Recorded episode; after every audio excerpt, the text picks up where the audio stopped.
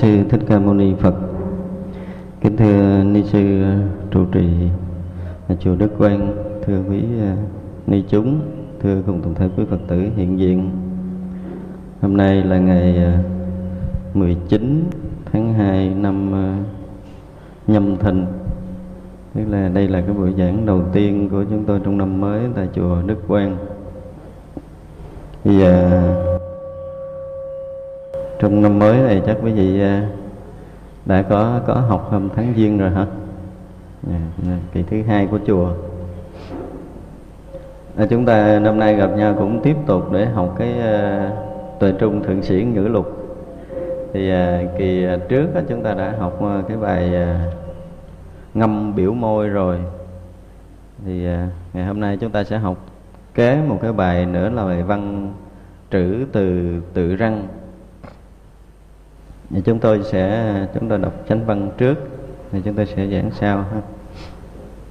Tháng ngày nước chảy giàu sang như mây trôi, tứ đại rã tan rồi, trẻ già hóa bụi bặm. Hồn phách lìa sắc thân như mộng, cuộc mưu sinh. Con rối kéo lôi, trò sân khấu đưa tay bắt bóng hạt củ cao đầu đỏ có dư. Cá cửa vũ, đuôi hồng chẳng đổi.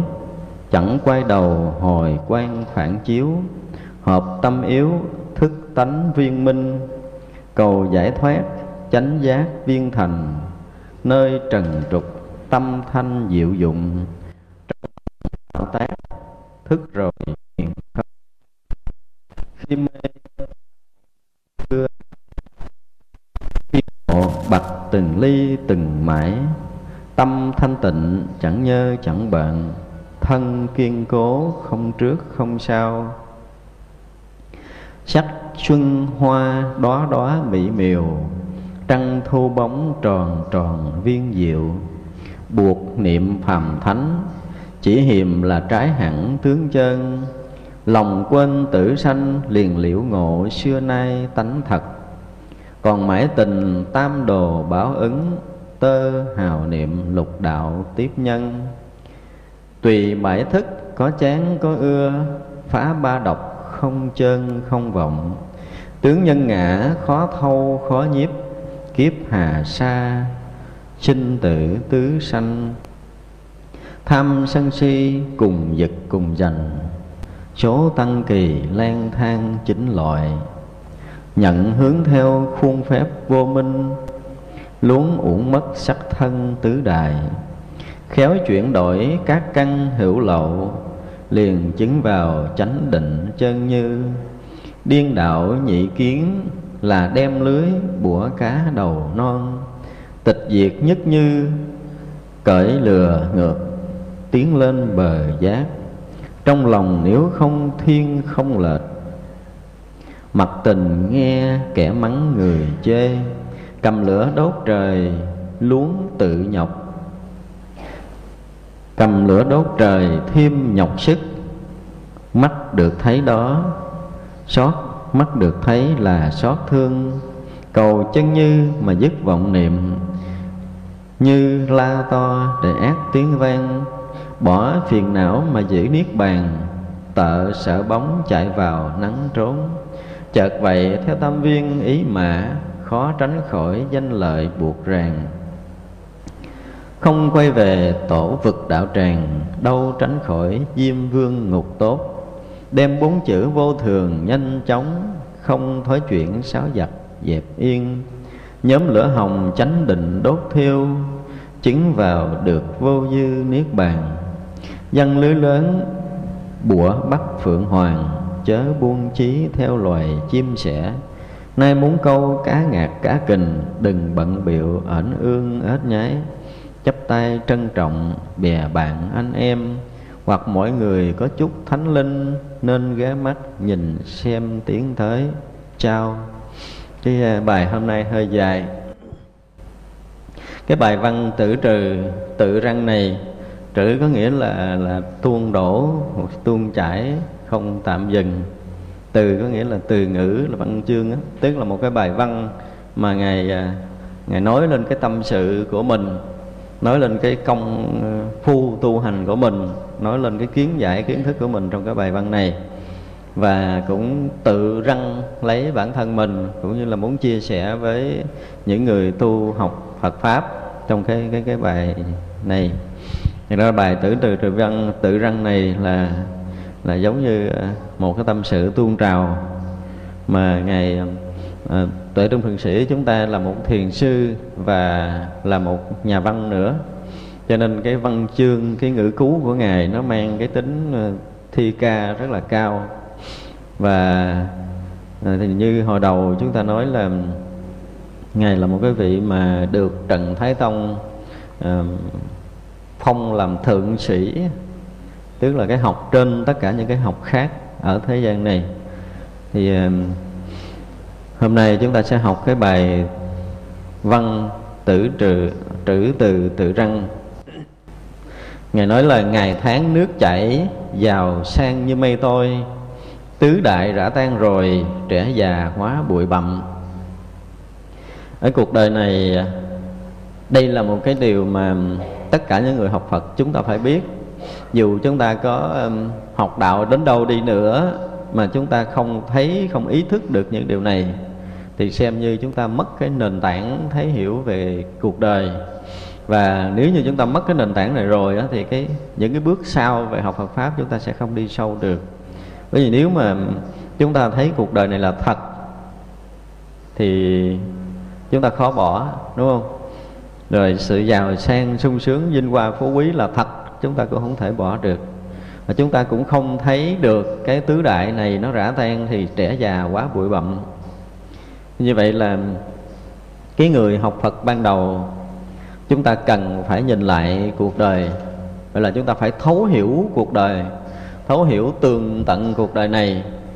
Cái những cái ngày tháng nó nó qua giống như nước chảy, nó không quay trở lại được. Rõ ràng là từng khoảnh khắc một luôn vùng vục trôi qua trong cuộc đời này. Chứ không có phải nó cho chậm và nó không chờ đợi ai nữa. Cho nên nếu mà chúng ta học đạo chúng ta cứ hẹn hò à, bữa nay mình đi không được à, bữa nay mình tu không được tôi hẹn ngày mai ngày mốt ngày kia gì đó. Tức là chúng ta còn hò hẹn còn chờ đợi một cái gì đó thì chắc chắn là chúng ta sẽ không còn kịp thời gian đối với cuộc đời này. Thật ra đầu tiên là cái người học Phật phải thấy rõ ràng là giữa tháng ngày những cái phút giây đối với chúng ta, những cái khoảnh khắc sống như chúng ta, nó gần như là vùng vụt trôi qua, chúng ta không có kịp để nắm giữ trở lại. Và từ trẻ thì liền sao? Liền biến thành già. Từ có biến thành không, từ mạnh khỏe biến thành yếu đuối, vân vân. Tất cả mọi cái nó đều nó đều trôi chảy, luân lưu, không tạm dừng. Cái cuộc sống này nó luôn là như vậy. Mới hồi nào đó chúng ta còn trẻ thì bây giờ nhìn lại soi gương thì thấy chúng ta đã đã già rồi và điều đó là điều mà tất cả chúng ta phải ý thức được. Thật ra chúng ta không còn kịp làm điều gì nữa ngoài cái việc phải tu học. Chậm trễ một chút là nó sẽ trôi qua. Từng khoảnh khắc nó luôn luôn trôi qua như vậy. Và điều thứ hai nữa là chúng ta phải ý thức được như một số địa giảng khác chúng tôi nói là à, khi một người tu học Phật pháp á, mà chúng ta đang ở một cái địa vị cao tức là chúng ta đang có danh có vị rồi chúng ta đang sống giàu sang sung sướng. Mà chúng ta vẫn thấu hiểu được cái sự đau khổ thì coi như chúng ta có một cái chút phần giác ngộ. Rồi bây giờ nếu mà chúng ta đang giàu sang sung sướng chúng ta cảm giác nó bền bỉ ví dụ như bây giờ người có tiền thì uh, ít ít xây nhà chúng ta cảm giác nó không có kiên cố không bền đúng không? Người có tiền nhiều một chút là phải nghĩ mình cất cái nhà làm sao lại kiên cố để cho trong năm ngàn năm mình xây gạch rồi chúng ta cảm giác là nó không có bền, chúng ta phải xây bằng đá. Ờ, cất ờ, xây ờ, bằng dách vách, bằng lá chúng ta thấy không bền, chúng ta sẽ đổ bê tông. Nghĩa là chúng ta khi mà có cái vật chất thì chúng ta lại nghĩ nó nó nó là một cái gì bền chặt, nó là cái gì lâu. Với chúng ta chứ chúng ta chưa bao giờ thấy nó giống như mây trôi chúng ta vừa thấy một áng mây trên bầu trời, thoáng một chút là nó đã trôi qua rồi. Và nó không bền. Và mây thì là một sự gom tụ của những cái khí, được kết tụ bởi những cái dòng khí từ từ quả đất xông lên. Và có lúc tụ, có lúc tán, nó không có cái gì là bền chắc. Nó không có gì là bền chắc. Thì người nào mà ý thức được cái sự giàu sang, sung sướng, vinh hoa, phú quý trong cuộc đời này, nó giống như những áng mây trôi trên trời. Thì chúng ta đã xem như là có một chút phần giác ngộ. Thì ở đây, ngài tự trung thượng sĩ đã thấu hiểu được cuộc đời những ngày tháng mà đang sống của mình, nó vùng vụt trôi qua. Rồi sự giàu sang, sung sướng, vinh hoa, phú quý, nó cũng như mây nổi, mây trôi trên bầu trời. Rồi, tứ đại, nếu mà đến lúc nó rã tan rồi, thì trẻ, già, đều đều quá thành bụi bặm cả. Khi chúng ta thở ra, chúng ta hít vào, không được nữa, thì bắt đầu thân chúng ta đã mất mất gió, đúng không? Rồi khí nóng trong cơ thể bắt đầu nó lạnh đi, tức là lửa bắt đầu nó mất. Rồi thân chúng ta từ từ nó sẽ tan rã.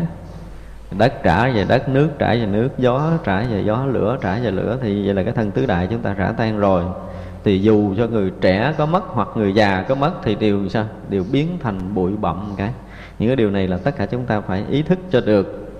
Và khi mà chúng ta ý thức được những cái điều này rồi thì tự động chúng ta sẽ thấy rằng cái thân, cái cuộc đời này nó vốn là huyễn ảo, là giả dối, là không thật để chúng ta tìm về cái chỗ chân thật. Và ngài nói là hồn phách lìa sắc thân như mộng, cuộc mưu sinh mỗi bữa kéo lôi. Trò sân khấu đưa tay bắt bóng. Tức là ngài bắt đầu ngài nói là khi mà cái thân tứ đại chúng ta rã tan rồi thì dù trẻ dù già cũng điềm biến thành bụi bặm cả. Tức là thân các bụi trả về với các bụi rồi, thì cái hồn phách lìa sắc thân như mộng.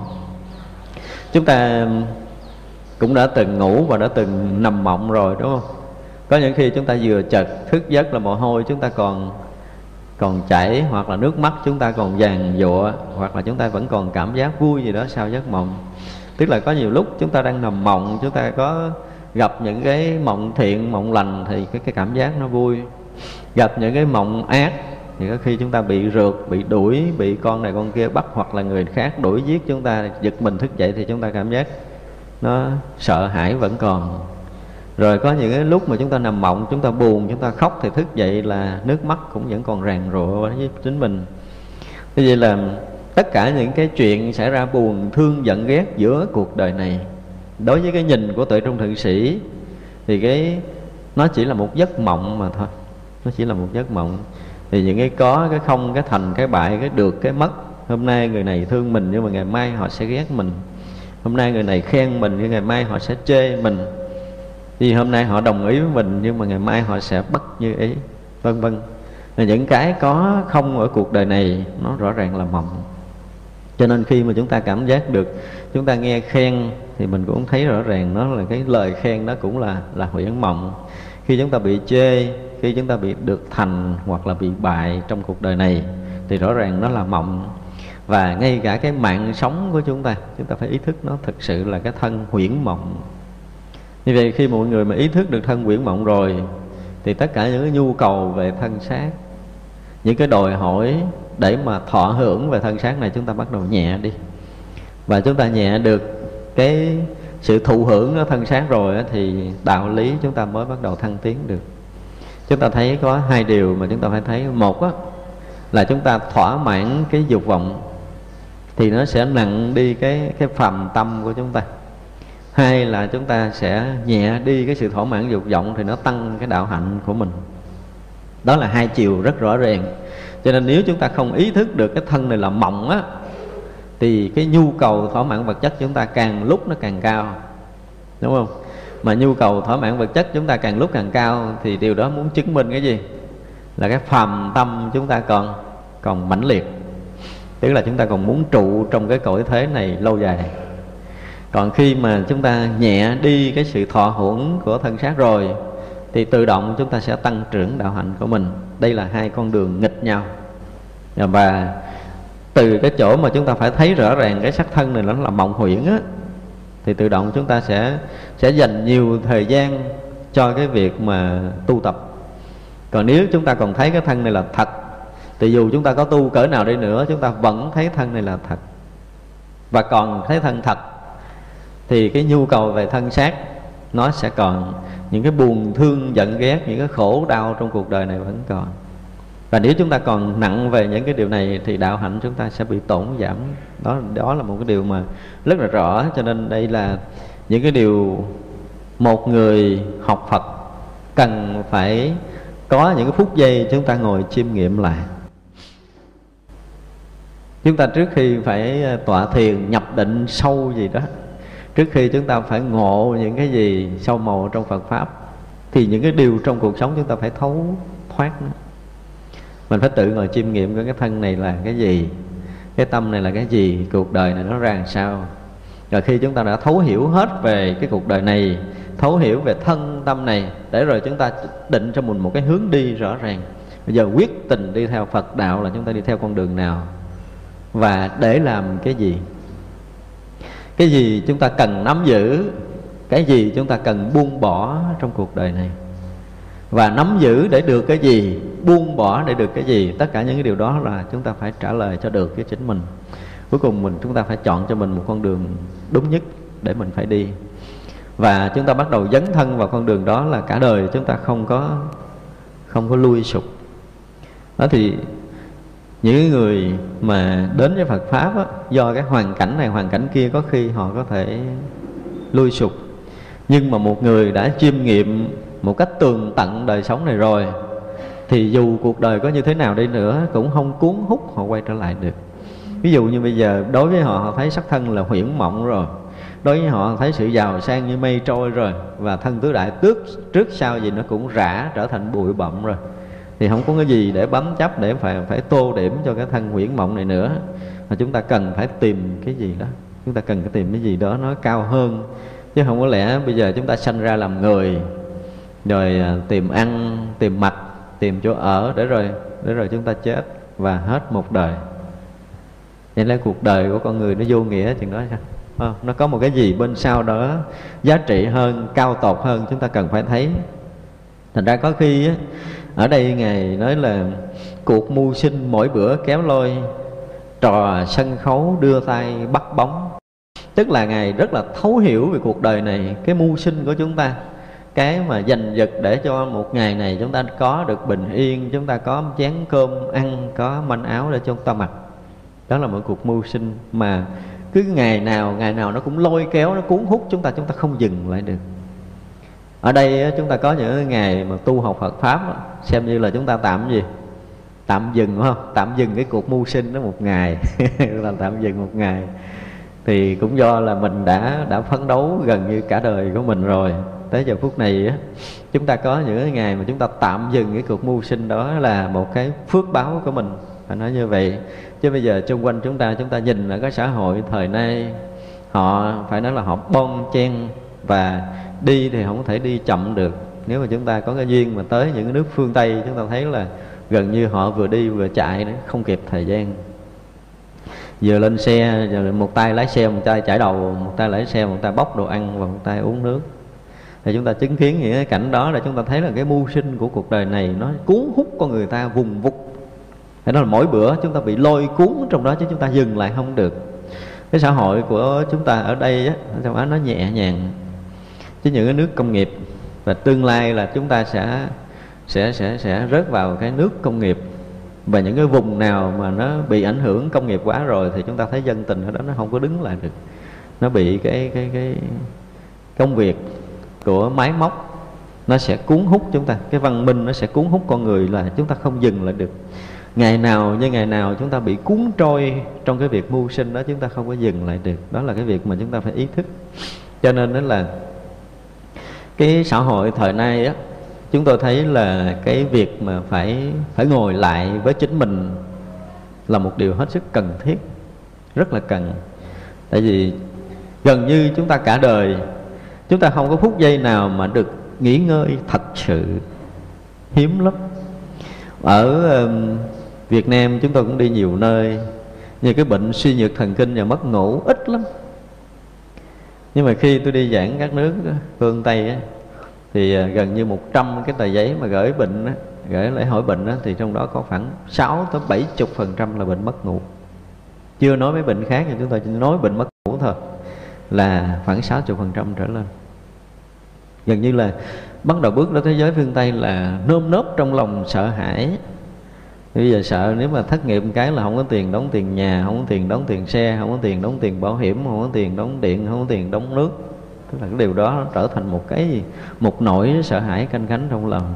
Ngủ thức dậy là phải nghĩ tới cái chuyện phải đủ tiền đóng này, không đủ tiền. Ví dụ như mua một chiếc xe, không tiện thì không đủ tiền đóng mà tháng này mất chiếc xe mua cái nhà không đủ tiền đóng, tháng này mất cái nhà và ra ngoài đường ở và bắt đầu thất nghiệp luôn, thì như vậy là cuộc đời coi như xong rồi. Ra nỗi sợ hãi càng lúc càng căng thẳng, phải nói là cái cuộc mưu sinh là nó kéo lôi chúng ta. Quá quần quật, nó cuốn hút hết, gần như hết cả một cuộc đời của con người. Thực sự mà nói là nếu mà chúng ta được ngồi với đạo tràng này một ngày như vậy thôi thì chúng tôi cũng phải nói là rất là rất là vui khi thấy rằng chúng ta dừng được cái cục mưu sinh này một ngày. Mà tất cả chúng ta phải thấy được cái giá trị này. Cho nên chúng ta phải dành trọn vẹn tất cả những cái cái tâm quyết tu tập chúng ta vào những cái ngày chúng ta tạm dừng được cuộc mưu sinh này. Phải nói như vậy. Không? có đôi lúc chúng ta ngồi lại một mình với chính mình ấy mình nhìn thấy rõ ràng cuộc đời này, quý vị có thấy nó ngán không? Ngán thiệt á. Như vậy mà mình còn phải mang cái thân này cho tới mấy chục năm nữa không biết. Càng lúc á, thì nó lại càng làm cho chúng ta già yếu đi. Càng lúc trí tuệ chúng ta bị lu mờ. Nếu mà mọi người tu tốt thì trí tuệ chúng ta mỗi ngày mỗi sáng ra. Mặc dù cái cái cái, cái hơi tàn lực kiệt rồi nhưng mà trí tuệ chúng ta sáng là một điều đáng mừng nhưng mà ai có cái cảm giác mình già nua và đầu óc mình bắt đầu nó từ từ nó yếu rồi nó nó đi xuống rồi. Cái thân xác nó xuống dốc nhưng mà đầu óc nó xuống dốc nữa thì đó là một điều rất là đáng lo.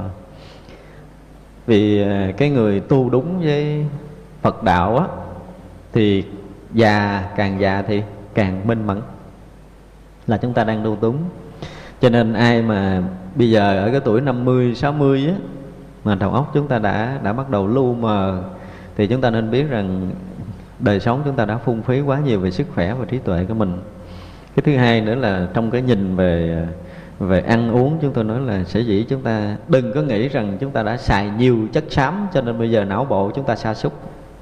Cái câu nói đó nó, nó không đúng. Câu nói đó chúng ta không có chịu trách nhiệm với chính mình.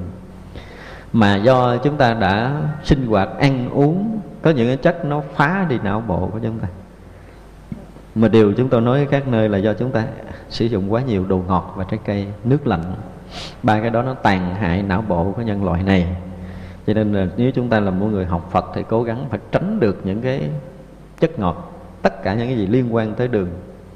Chúng ta phải làm sao để giữ được não bộ mình tới giờ phút cuối cho nó trong sáng, nó minh mẫn và nó nó sáng suốt hơn bây giờ cho nên đó là nếu như một ngày nào đó mà chúng ta được tạm dừng cái cuộc mưu sinh giống như ngày hôm nay thì đó là một điều hạnh phúc cho mình. Mình cũng nên là à, phải nói là mình nên chắp tay à, kính lễ sư Phật để tạ ơn Phật là nhờ ơn của chư Phật chư Đại Bồ Tát mà chúng ta có những cái phút giây không bị cái cuộc mưu sinh này nó cuốn mình đi cuốn mình đi. Mình được bình tĩnh ngồi ở đây một tiếng hai tiếng hoặc là một ngày ở nơi đây thì đó là một điều chúng ta phải nói là rất là cảm ơn rất là ờ, Phật và chư vị Bồ Tát đã làm cho chúng ta có những phút giây này. Chứ còn cuộc đời này chúng ta nhìn đi, nhân loại chúng ta có khoảng 8 tỷ người rồi. Nhưng mà xét lại trong cái một ngày nay thôi, thì có được mấy người để tạm dừng cuộc mưu sinh? Không có bao nhiêu người hết. Chúng ta ngồi nghiệm chúng ta mới thấy điều này.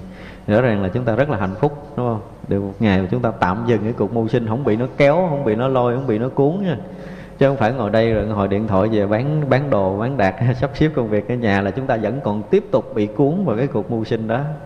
Thật ra là ngày nào mà chúng ta được có cái duyên để chúng ta ở nơi đây Ở trong chùa chiền, ở trong đạo tràng Thì chúng ta phải cắt được cái duyên trần Để rõ ràng là cuộc mưu sinh không còn cuốn chúng ta đi nữa Thì đó là chúng ta mới sống trọn vẹn được.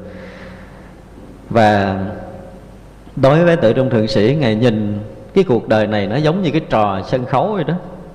Và cái cuộc đời này giống như chúng ta đưa tay bắt bóng rõ ràng là chúng ta đi ngoài ờ, ngoài trời nắng chúng ta thấy giờ cái bóng mình nó dội chúng ta đưa tay chúng ta bắt là nắm không có được. Và cuộc đời này nó không khác gì cái trò sân khấu. Có những cái tuồng kịch là chúng ta đã coi rồi phải không? À, một người nó lên đóng một cái vai này người đóng cái vai kia để rồi chúng ta giả khóc chúng ta giả cười trên cái sân khấu đó những nghệ sĩ, những cái diễn viên mà diễn hay chừng nào là nó sẽ làm cảm động quần chúng chừng đó. Nhưng mà mặc dù chúng ta biết nó là thiệt, nhưng mà đôi lúc diễn viên nó khóc thì mình cũng khóc theo. Chứ chúng có đôi lúc chúng ta không có đủ cái bình tĩnh. Không có đủ bình tĩnh để chúng ta thấy rằng cái chuyện đó nó là là trò sân khấu. Cũng như mình sống trong cuộc đời này, mình chưa bao giờ mình thấy cuộc đời này là cái trò sân khấu. Có một cái chuyện vui á, mà cái chuyện này là một cái người quen mà chúng tôi à, quen cũng thân lắm. Ở vùng quê thì từ xưa giờ ít có có có được xem tivi nào lắm. Một hôm mua cái tivi về coi một cái cái tuần một bộ phim á. Bộ phim thì cái cái người đó đóng vai ác họ rất là ác. Và họ khi gặp một cái người mà gia đình bị giết chết hết rồi chỉ còn một anh đó anh sống thôi. Thì à, cái người đóng vai ác mới nói với cái, cái anh này ở đó là cha mày cũng bị tao giết, mẹ mi cũng bị ta giết, dòng họ mi bị ta giết. Rồi bị làm gì ta? Tại vì biết anh này là cô thân độc mã, không có quyền, không có thế và không có cái khả năng gì hết. Thì cái ông đang ngà ngồi coi phim nó vỗ bàn cái râm, đứng dậy nó tao quýnh mày chứ làm cái gì? Tới lúc đó bị nhập tâm rồi, tức là coi còn phim là thiệt đó, thì về cuộc đời chúng ta luôn cũng phải bị như vậy. Rõ ràng là khi vào cuộc đời mà chúng ta còn buồn, thương, giận, ghét, giống như cái anh coi tivi nãy, thì rõ ràng là chúng ta không có thấy cuộc đời này là một cái trò sân khấu. Đúng không? Cho nên ngày nào mà chúng ta còn ngồi rầu rĩ với một chuyện gì đó, chúng ta còn giận hờn với một cái chuyện gì đó, thì rõ ràng là lúc đó chúng ta coi cuộc đời này là thiệt, chứ không phải là trò sân khấu nữa. Và điều này nó xảy ra với chúng ta nhiều không? nhiều lắm. Đó, thì bây giờ chúng ta ngồi nghiệm lại rõ ràng là khi mà chúng ta muốn nắm bắt điều gì á, nó như là một cái bóng thật sự. Ví dụ như bây giờ người ta nói một chuyện cho mình vui, chúng ta liền cảm giác nó vui, thì cái vui nó nó nó giống như một cái bóng chớp rồi nó nó mất liền.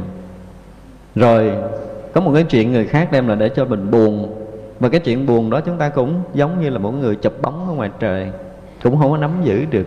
Mà rõ ràng thế gian nếu mà chúng ta ý thức được điều này một cách rõ ràng á, cái buồn, cái thương, cái giận, cái ghét, cái có, cái không của cuộc đời này, thậm chí cả cái thân mạng này, mà chúng ta phải nhìn thấy nó, chúng ta nắm giữ nó giống như là mình đi ra ngoài đường mà mình chụp bóng, mình bắt bóng, thì vậy là rõ ràng chúng ta có được cái ý thức tốt. Giống như bây giờ chúng ta đi những cái cảnh ờ, du lịch nếu như chúng ta muốn lưu trữ cái, cái, cái, cái phút giây đó chúng ta đã tới vị trí đó thì chúng ta phải làm sao? Phải chụp hình phải không? Chụp hình một cái từ địa phương chúng ta nói rất là hay. Cái từ mà hết sức miền nam của mình luôn là cái gì? Là chụp bóng chớp bóng. Mấy ông cụ bà cụ hay nói cái từ là đi chớp bóng. Là chụp hình. À, chụp hình là cái từ mới thôi chứ từ nhà quê gọi là chớp bóng. Rất là chính xác không? Chứ là chúng ta chỉ chụp cái bóng thôi một cái bóng. Và nó trở thành lưu niệm với chính mình. Trở thành lưu niệm với chính mình. Cho nên mình đi những cái cảnh du lịch hay những cảnh đẹp thì luôn luôn là về chúng ta có những cái cái hình ảnh đó. Chúng ta chớp được cái bóng của mình ở cái cái phút giây đó. Thì cuộc đời này cũng vậy. Nếu mà chúng ta cảm giác rằng nó là thật, nó là đúng với chính mình, nó là hay với chính mình, thì chúng ta sẽ cố gắng sao? Cố gắng gìn giữ trở lại còn có những cái nỗi buồn đến với cuộc đời chúng ta chúng ta cũng khó mà quên được. Cho nên khi mà chúng ta ôm ấp một nỗi buồn hoặc là một niềm vui nào đó cuộc đời này thì lúc đó người ta làm sao? Chúng ta ôm ấp cái hình, cái bóng phải dùng chính xác đó là cái bóng. Những cái hình bóng thôi, ví dụ như bây giờ chúng ta thực sự mà ờ, chúng ta có tu thiền á, chúng ta có tu thiền mà chúng ta ngồi lại, ví dụ như nãy chúng ta đã từng ngồi thiền, phải không? Chúng ta đã ngồi qua rồi thì mình thấy khi mình ngồi đó, cái bắt đầu một số hình ảnh nó hiện ra. Một số hình ảnh nó hiện ra, ví dụ như sáng chúng ta trên đường từ nhà, chúng ta đi tới chùa thôi. Thấy có một cái chuyện gì á mà làm cho chúng ta dính mắt rồi thì ngồi thiền chuyện đó nó lộ ra trước đó. phải không? Lộ chuyện đó ra liền.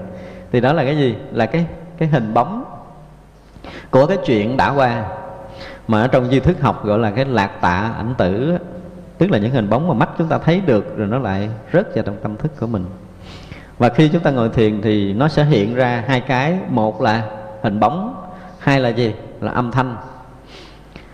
Hai cái đó là nó mạnh nhất. Còn các cái khác thì nó rất là nhẹ. Ví dụ như ai nói một cái lời mà mình cảm giác vui thì khi ngồi thiền nó lộ ra. Hoặc là ai nói một lời mà chúng ta nghe buồn thì hai cái đó nó lộ ra. Thật ra khi mà chúng tôi nói về cái tưởng ấm á, là cái gì? Là hình bóng và âm thanh chúng ta định nghĩa để cho chúng ta dễ nhớ nhất á, là cái tưởng ấm có nghĩa là hình bóng và âm thanh nó hiện ra nơi tâm thức của chúng ta đó gọi là cái tưởng. Mà khi mà mọi người đã tu tập chúng ta vượt qua được tưởng ấm á, thì lúc đó mới có được gọi là có có chút tiến bộ công phu. Thật ra cả một cái đời tu của mình nha có khi mình tu mình không có dần ship được cái tưởng ấm nữa. Ví dụ như muốn cho nó khởi tiếp nhưng mà nó nó không có khởi. Hoặc là chúng ta muốn dừng cái khởi như dừng cái hình bóng và âm thanh thôi, chúng ta cũng không đủ sức để dừng nổi. Do vậy mà cái công phu chúng ta không thành công. Đó thành ra là đừng có nghĩ là mình tọa thiền mà nhập định là được cái gì giỏi lắm.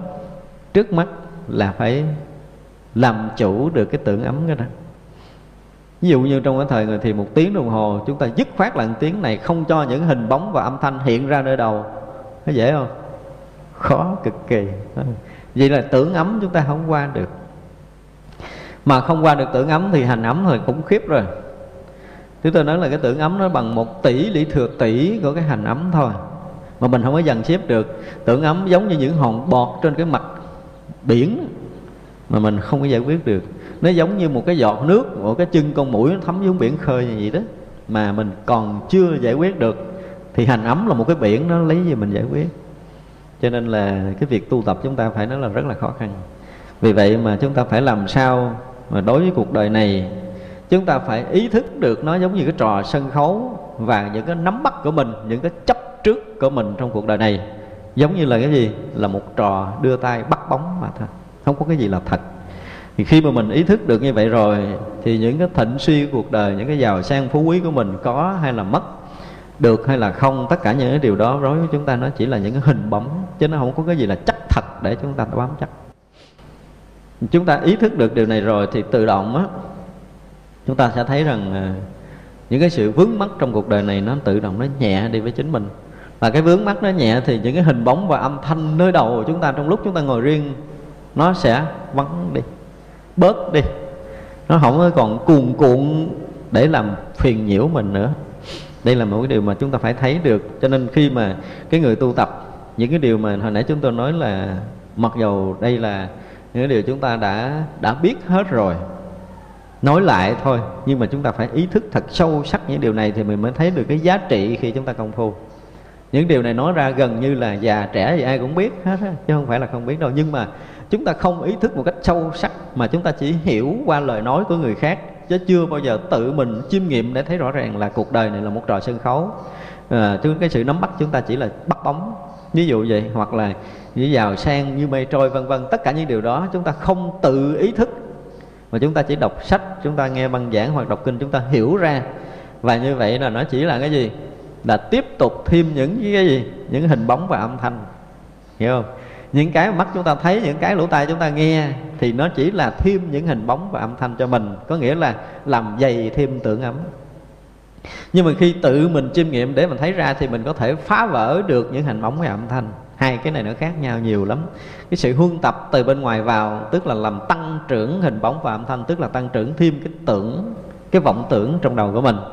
Nhưng mà khi tự chúng ta ý thức được á, thì nó lại phá vỡ đây là hai chiều. Cho nên buộc mỗi người tu phật á, có hai con đường để chúng ta đi. Một là chúng ta phải nhiếp tâm để đi vào định tức là chúng ta phải phải ngăn chặn được cái tưởng ấm để tâm chúng ta không còn lăn xăng lộn xộn nữa. Rồi chúng ta mới đi sâu vào hành ấm và thức ấm để chúng ta phá luôn ngũ quẩn mình. Hai là chúng ta phải quán tức là dùng cái trí tuệ chúng ta phải thấy được sự thật để cái sự dướng mắt không còn nữa thì tự động tưởng ấm nó cũng sẽ mất và cái sự thật của cái cái quán chiếu đó, nó có khả năng nó phá vỡ được tưởng ấm trong một cái thấy đúng thôi.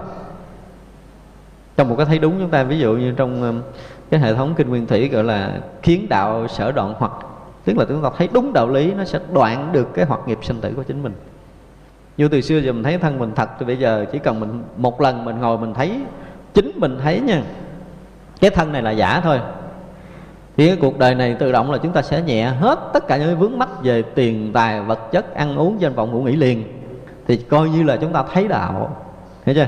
Nhưng mà bây giờ mình cũng vẫn hiểu là cái thân mình giả. Nhưng mà đụng tới cái thân này thì mình vẫn còn phiền muộn này vẫn còn khổ sở nè. Ai nói nặng, nói nhẹ mình là mình vẫn còn đau đớn này nọ này kia, tức là chúng ta mới hiểu thôi. Hiểu chưa? Thì chúng ta hiểu nó chỉ là chỉ là cái tăng trưởng của của tưởng ấm. Chứ không phải là mình thấy thật cho nên đạo phật á, thấy đây là những cái chuyện rất là bình thường nhưng đòi hỏi chúng ta phải thấy đến sự thật. Cái điều mà chúng tôi muốn nói là mong rằng mọi người đều phải thấy đến sự thật của vấn đề để rồi nó tự giải phóng mình. Còn mình hiểu đúng vẫn không giải quyết được.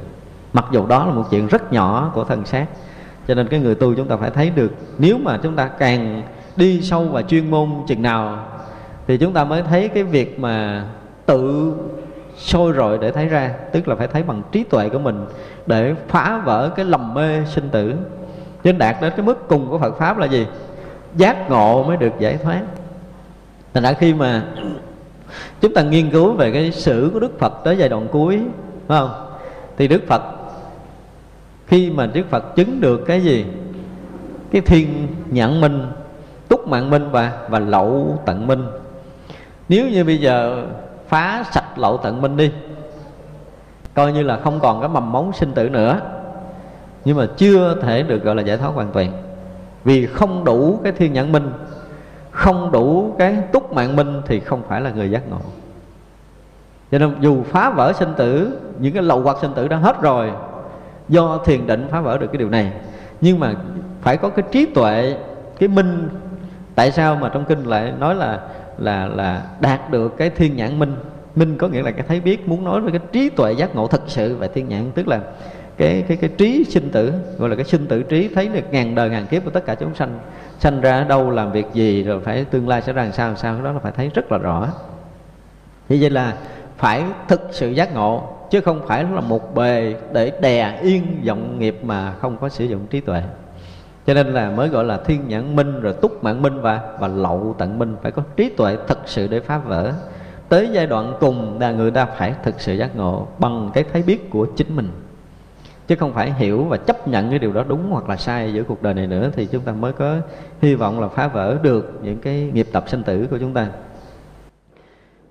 Cá cửa vũ đuôi hồng chẳng đổi hạt cũ cao đầu đỏ có thừa, cá cửa vũ đuôi hồng chẳng đổi. Tức là trong cái sách à, dị lục, thanh dị lục của của đào cốc á, trong câu chuyện của vũ tống và trong khi ông ông vĩnh vương, ông ông ông à, làm trong cái vườn ngự, thì ông nuôi rất là nhiều loại thú. Thì à, mỗi một loại thú rồi ông đặt một cái tên. Ví dụ như con vịt trắng thì ông ông đặt cái tên là sách tiên sinh con gà thì ông đặt cái tên là trường minh đô úy. Con rùa thì ông đặt cái tên là linh thọ tử. Còn con hạt á, là ông đặt cái tên là củ cao sử sĩ. Sử sĩ là tên của một cái nhà văn có tài ở bên trung quốc. Thì như vậy là ngài nói là hạt củ cao đầu đỏ có thừa. Tức là củ cao có nghĩa là con hạt. Thì cái ý của ngài tự trung thượng sĩ muốn nói rằng cái con người chúng ta nó có có có có có tài có tài năng giống như là sử sĩ, như một cái nhà văn. Nhưng có điều là chúng ta đã bị lầm cái cuộc đời này, khiến là chúng ta bị sai sử, bị kéo lôi trong cái cuộc mưu sinh này mà chúng ta bị bị mù tối. Mù tối chúng ta không có sáng suốt, chứ thực sự là chúng ta đã có cái chúng ta rất là là thông minh, rất là sáng suốt và rất là có tài và ai cũng có khả năng đó. Nếu mình đừng bị vướng vào cái cuộc mưu sinh, chúng ta bị đừng có bị bị cái cuộc mưu sinh nó lôi cuốn mình thì mình đủ cái định tĩnh và đủ trí tuệ để chúng ta có thể đi ra khỏi cái lầm mê sinh tử này. Cá cửa vũ là một cái loại mà chúng ta ở vùng quê chúng ta thành có cá chài đó. Cá chài thì cái cửa vũ ở Trung Quốc nó có một cái cửa vũ gọi là vũ môn á thì tới cái mùa nó nó nó, nó phóng lên để vượt qua. Vượt qua cấp thứ nhất vượt qua cấp thứ hai vượt qua cấp thứ ba thì nó lại biến thành biến thành rồng nó biến thành rồng. Và dù là con hạt nó là à, biến thành cửu cao thành cái gì có tài đi nữa hoặc là con cá đi nữa thì nó vẫn không có đổi được nó không đổi được. Nó con hạt nó biến thành cái này kia nhưng nó vẫn là hạt con cá nó biến thành này kia nhưng nó vẫn là thú, vẫn là thú. Nhưng mà con người con người khi mà chúng ta, nếu mà chúng ta quay lại ở đây ngài nói là chẳng quay đầu hồi quan phản chiếu, hợp tâm yếu, thức tánh viên minh. Tức nếu như con người chúng ta mà quay đầu trở lại, hồi quan phản chiếu trở lại thì chúng ta, cái thức tánh chúng ta sẽ sẽ viên trần tức là nếu chúng ta quay đầu trở lại tu tập chúng ta không bị lôi cuốn theo cái cuộc mưu sinh của cuộc đời này. Chúng ta còn không còn thấy cái thân xác này là thật, cuộc đời này là thật nữa. Thì là chúng ta hợp với tâm yếu của chính mình. Và khi mà tâm yếu chúng ta đã học rồi, thì cái cái chánh giác chúng ta viên, thức tánh chúng ta viên minh, tức là tròn sáng. Thì ngài nói là cái con hạt dù nó có tài nó có thành cái này cái kia đi nữa, nó vẫn là thú. Con cá nó biến thành rồng nhưng nó vẫn là cá. Nhưng mà khi con người quay lại á, khi con người quay lại thì nó khác với những cái loài thú kia. Ở cái chỗ là nếu như chúng ta mà quay trở lại hồi quan phản chiếu rồi thì chúng ta sẽ tự hợp với cái thức tánh của chính mình. Và chúng ta có cái bản, cái thức tánh viên minh tròn sáng đủ cho cuộc đời này với chính mình. Đó là cái điều mà ngài muốn nói. Thật ra khi mà chúng ta chưa hồi đầu, khi chúng ta chưa quay lại với chính mình, thì chúng ta sẽ hướng ngoại tìm cầu, nắm bắt những cái hình bóng, những cái âm thanh, những cái lợi danh, những cái giàu nghèo trong cuộc đời này. Thì chúng ta phải ừ, bị cuốn trôi, bị khổ sở, bị phiền lụy. Nhưng ở đây ngài muốn gợi ý cho chúng ta là nếu như mình quay trở lại thì mọi chuyện đã xong. Mọi chuyện đã xong. Tức là khả năng con người có được điều này. Vì vậy mà khi mà tự trung thượng sĩ đã một thời làm quan vì thấy ngài đã một thời làm quan và cũng đã chinh chiến ở xa trường cũng là một vị đại quan nhưng rồi khi ngài đã bắt đầu tu tập á, thì chúng ta mới thấy rõ ràng là trong một một trong những vị mà đã có cái khả năng để nó có thể khai mở được trí huệ của chính mình và có thể giúp đỡ được nhiều người. Vì sao? Vì là ngài đã quay đầu hồi quan phản chiếu hợp với cái tâm yếu và thức tánh viên minh ngài đã đã đạt được cầu giải thoát. Giác viên thành, cầu giải thoát chánh giác viên thành, nơi trần tục, tâm thanh diệu dụng. Tức là khi mà chúng ta cầu giải thoát, thì cái chánh giác chúng ta sẽ viên thành. Thì ở cái trần tục nào, cái tâm thanh nó diệu dụng, đây là một điều rất là lạ. Ví dụ như chúng ta quay lại hồi quan phản chiếu mà chúng ta hợp tâm yếu rồi và thức tánh chúng ta viên minh rồi á, mà chúng ta muốn thành phật thì sao? Chúng ta sẽ viên thành chánh quả. Còn nếu như bây giờ mình không muốn thành phật nữa, mà mình sống hợp với tâm yếu, rồi cái thức tánh chúng ta viên tròn rồi, thì chúng ta ở giữa trần gian này, chúng ta vẫn có đầy đủ diệu dụng và sống bình an giữa cuộc đời này. Nếu chúng ta là cái người hồi quan phản chiếu, thật ra là cái quan trọng là cái người hướng ngoại hay là hướng nội. Hay cái ý của tại trung thượng sĩ nói như vậy. Nếu mà hướng ngoại thì dù có tìm cả cái đời mình thì cũng chỉ là cái người bắt bóng trò đùa trên sân khấu mà thôi. Nhưng mà hướng nội rồi, thì với hai con đường, một là thẳng tiến thành phật, thì chúng ta cũng sẽ được thành phật. Nhưng nếu chúng ta không muốn thành phật mà muốn ở trần gian này, thì người ta cũng phải đầy đụng tâm thanh diệu dụng. Tâm chúng ta sẽ thanh tịnh, và diệu dụng hà sa không thua ai. Nó giống như tội trong thượng sĩ, rõ ràng cái điều này muốn nói tới một cái hình bóng của một cái người cư sĩ một vị đại quan triều đình sau khi hiểu Phật pháp rồi thì vẫn tiếp tục làm quan, vẫn phải gìn giữ cái biên cương bờ cõi của tổ quốc rồi. Và sau khi mà không cần tới nữa, ngài về lập ấp để ngài tu. Và trong giai đoạn ngài tu tập vẫn sống một đời sống của một cư sĩ. Với vợ, với con, với gia đình đầy đủ, không có bỏ cái gì hết. Nhưng mà tâm ngài vẫn thanh tịnh và đầy đủ diệu dụng để có thể giúp đỡ mọi người tiến đến cái giác ngộ giải thoát đây là một cái điều rất là đặc biệt của phải chúng ta phải nói là cái Phật giáo Việt Nam. Đó là bản sắc riêng của Phật giáo Việt Nam. Bởi vì tất cả những cái ờ, nước khác ví dụ như chúng ta nhìn thấy Ấn Độ trong lịch sử là có ngày Duy Ma Cật rồi Trung Quốc trong lịch sử ngày là gia đình ông bà Long Uẩn thì cũng vẫn tự tại sanh tử. Nhưng mà gần nhất là Trung Quốc chúng ta thấy đó, là khi ông bà Long quẩn giác ngộ đạo lý rồi, thì sao? Chia hai gia đình để ở ông sống với nhỏ con gái và vợ phải sống với thằng con trai. Là bắt đầu chia gia đình, thậm chí đem hết tiền của đi xuống sông đổ bỏ nữa. Sau khi giác ngộ rồi là đổ hết tiền của xuống sông. Nhưng mà tại trong thượng sĩ chúng ta không làm điều này, vẫn sống chung với vợ con. Cho tới cuối đời mà vẫn tự tại sinh tử, có nghĩa là chết rồi, sống trở lại nói vài câu mới đi tiếp thì rõ ràng là trong lịch sử mà à, nhân loại á phải nói về cái việc mà tu học thì chúng ta mới thấy là tuệ trung thượng sĩ chúng ta là một cái người có một không hai trong lịch sử nhân loại. Đây đây là một điều mà chúng ta rất đáng tự hào phải không? Rất đáng tự hào với một người cư sĩ có đầy đủ trí tuệ như vậy. Cho nên ở đây ngài nói là muốn thành phật thì thừa sức để thành phật nhưng muốn thế, ở thế gian này thì cũng thừa sức thanh tịnh tâm. Đó là một điều đặc biệt. Chỉ có tự trung lượng sĩ mới dám nói câu này thôi. Chứ nhân vị xuất gia không dám nói câu này. Tại vì xuất gia ở chùa rồi. Ở chùa chỉ còn đường thành phật thôi, chứ không có đường thứ hai. Không đủ sức ở tại trần gian này thanh tịnh. Nhưng mà tuệ trung thượng sĩ mình lại đủ sức. Cho nên ông mới dám nói câu này. Tức là ông đã sống trong cuộc đời sống chung với vợ với con mà tâm thực sự thanh tịnh và đầy đủ diệu dụng giải thoát để có thể giúp trần gian này, thì rõ ràng là một cái vị mà chúng ta đáng là trân trọng. Nên thật ra chúng tôi nói là khi mà chúng ta học cái bài này, thì chúng ta mới phải nói là rất là tự hào về lịch sử Phật giáo của của Việt Nam. Chúng ta phải nói một câu như vậy. Trong lịch sử Phật giáo thế giới, kiếm không ra chưa có chúng ta chưa không biết là có ai hay không thì chúng ta chưa biết nhưng mà cả một cái đời tu tập chúng tôi chúng tôi tìm một người thứ hai để so sánh về chiều sâu về chiều rộng về cái sức tự tại á. Với tự trung thượng sĩ chúng ta chưa tìm được trong lịch sử. Chỉ có ngay cả những vị thiền sư lỗi lạc mà chúng ta đã từng học ở Trung Hoa đây nữa thì cũng không có vị nào sánh được. Về nhiều mặt về văn chương về chữ nghĩa về thi phú và tự tại á, thì không có không bao giờ tìm ra một vị thứ hai đâu. Nó thành ra là ở đây ngài dám khẳng định là nơi trần tục, tâm thanh diệu dụng.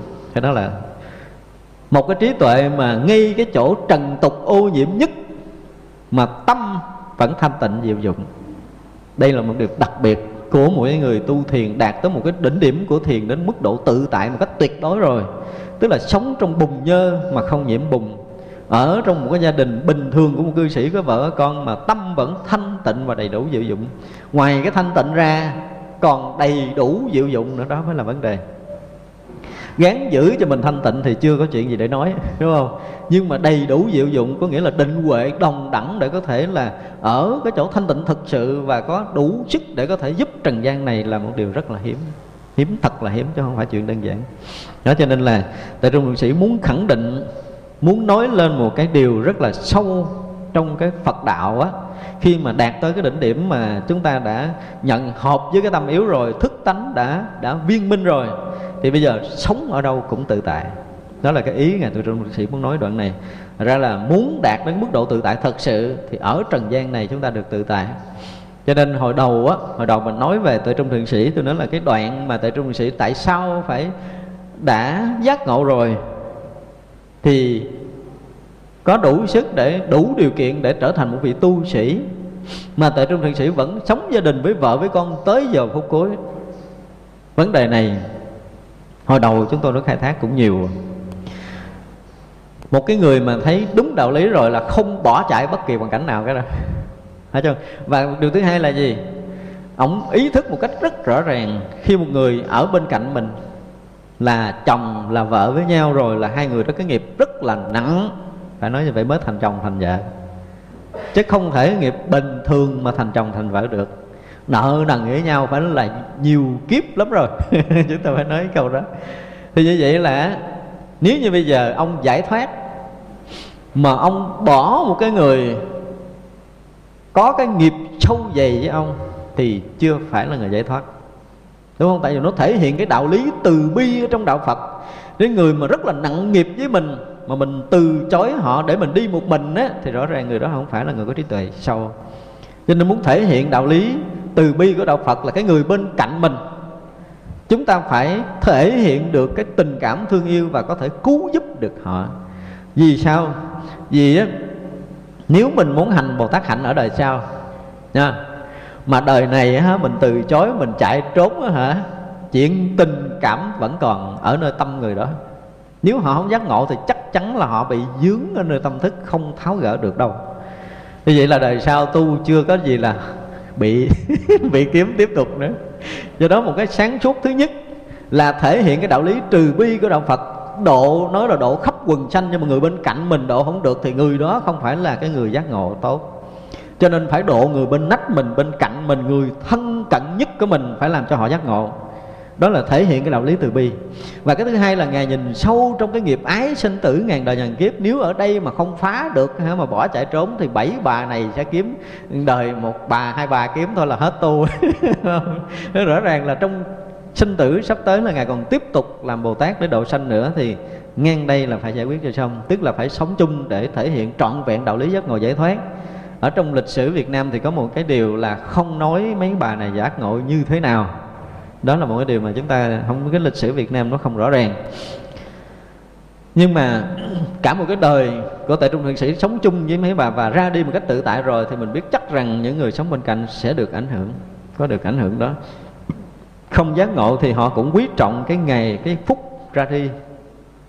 Vì ngài đã thể hiện trọn vẹn đạo lý và ngài đã khẳng định rồi. Ở nơi trần tục này tâm ngài luôn luôn là thanh tịnh và diệu dụng hà sa, không thiếu thốn cái gì. Khi mà ngài đã quay lại sống hợp với tâm yếu và thức tánh ngài viên minh rồi, đó cho nên là ngài khẳng định rằng khi một người thấy được đạo lý giác ngộ giải thoát, thì sống ở đâu cũng tự tại, sống môi trường nào cũng tự tại, chứ không có phải là phải ở trong chùa mới được tự tại. Và một điều nữa để chúng ta thấy rằng khi một người đã thực sự mà triệt ngộ đối với đạo thiền rồi á thì chúng ta không có đủ cái sức để có thể hiểu được người đó. Tại vì á, nơi thân này, trước mắt là nơi thân này họ tự tại nghe tức là họ làm chủ, ví dụ như họ muốn bệnh thì họ bệnh, họ muốn khỏe thì họ khỏe nha. Cái đó là phải làm chủ thật sự nha. Tại vì cái sống chết đã làm chủ rồi thì cái cái chết đã làm chủ rồi thì cái sống này phải làm chủ nha.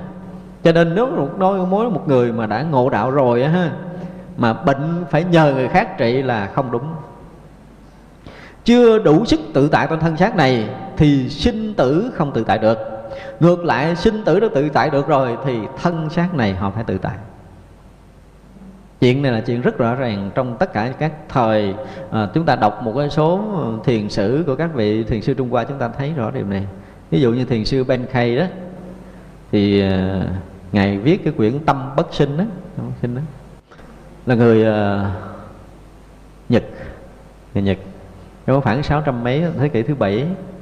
Ngài đang bị lao lao rất nặng.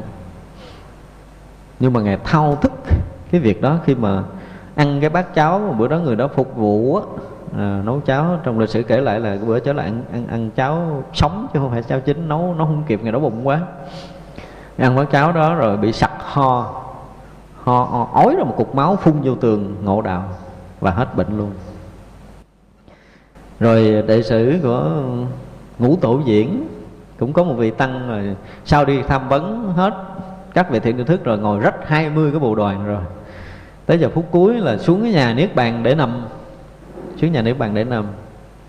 Và đêm đó ngũ tổ diễn mới thương thấy người này cũng ờ, chắc có lẽ là cái duyên cũng tới hay sao mới xuống khai thị thì chỉ cái cái lồng đèn hỏi là ông có thấy lồng đèn đó chăng thì ờ, vị tăng già này đang bệnh chờ chết.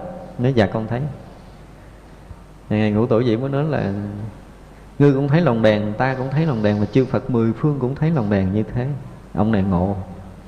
Ngộ thì bật ngồi dậy liền, hết chết liền. Hôm sau bán y cúng dường để tăng và sống thêm mấy mươi năm với chúng nữa. Đó thì khi chúng ta thấy rằng khi phá vỡ sanh tử là người đó có thể làm chủ cái thân của mình thì khi mà làm chủ được sanh tử rồi, thì tất cả những cái việc khác trong đời sống này họ thừa sức làm chủ. Họ dám đi tới và họ dám đi lui, họ dám đi vào và họ dám đi ra một cách tự tại, không bị vướng lại. Đủ trí tuệ đó mới có thể nói là một người triệt ngộ đạo thiền. Còn mà còn dè dặt với bất kỳ một cái điều gì trong đời sống này, thấy rằng mình không có dám tới và mình ra coi chừng bị dướng mắt tới là mình sợ mình lui không được thì biết rằng mình chưa đủ sức tự tại. Và thân này tới giờ phút cuối cũng vậy luôn. Thật ra khi mà một người đã triệt ngộ với đầu thiền rồi thì họ đủ sức để làm chủ sanh tử. Ví dụ như ngày mai mình chết, nhưng mà chưa muốn chết kéo dài 5 ngày nữa vẫn được. Nha, mấy người đó là đủ cái sức này hết á. Ví dụ như sắp xếp công việc chưa xong, thì ờ, thôi kéo dài năm bữa nữa để lo xong công việc rồi đi. Hoặc là bây giờ họ sẽ sống 120 tuổi, họ mới chết nhưng mà họ muốn chết ngày mai thì họ vẫn đi được nghĩa là họ muốn kéo dài mạng sống, họ muốn cắt đứt mạng sống của mình, họ muốn sống dai hơn hay là muốn sống đoạn mạng, vân vân. Thì họ thừa sức đó hết đó. Và bắt đầu muốn chết cái kiểu nào, thích chết cái kiểu gì thì chết cái kiểu đó. Thích ngồi cũng được, thích đứt cũng được, thích nằm cũng được, thích mà cò cò chết cũng được, vân vân. Là họ đủ sức, họ đủ sức hết nó giống như ngày đăng ấn phong là lộn ngược chết, họ cũng có thể lộn ngược chết được. Nghĩa là không có cần phải chuẩn bị cái gì hết và một cái điều nữa là muốn để cái thân này thì sẽ để được một ngàn năm, hai ngàn năm, một triệu năm, hai triệu năm vẫn nguyên như vậy. Đó mới thấy là cái mức độ tự tại của thiền. Tất cả những cái vị mà tu thiền á, mà đạt tới cái đỉnh cao như chúng ta thấy là như cái tượng của ngài lục tổ huệ năng tới nay là một ngàn năm trăm, hơn một ngàn năm trăm năm rồi, chúng ta thấy vẫn thấy còn nguyên nguyên vì sao?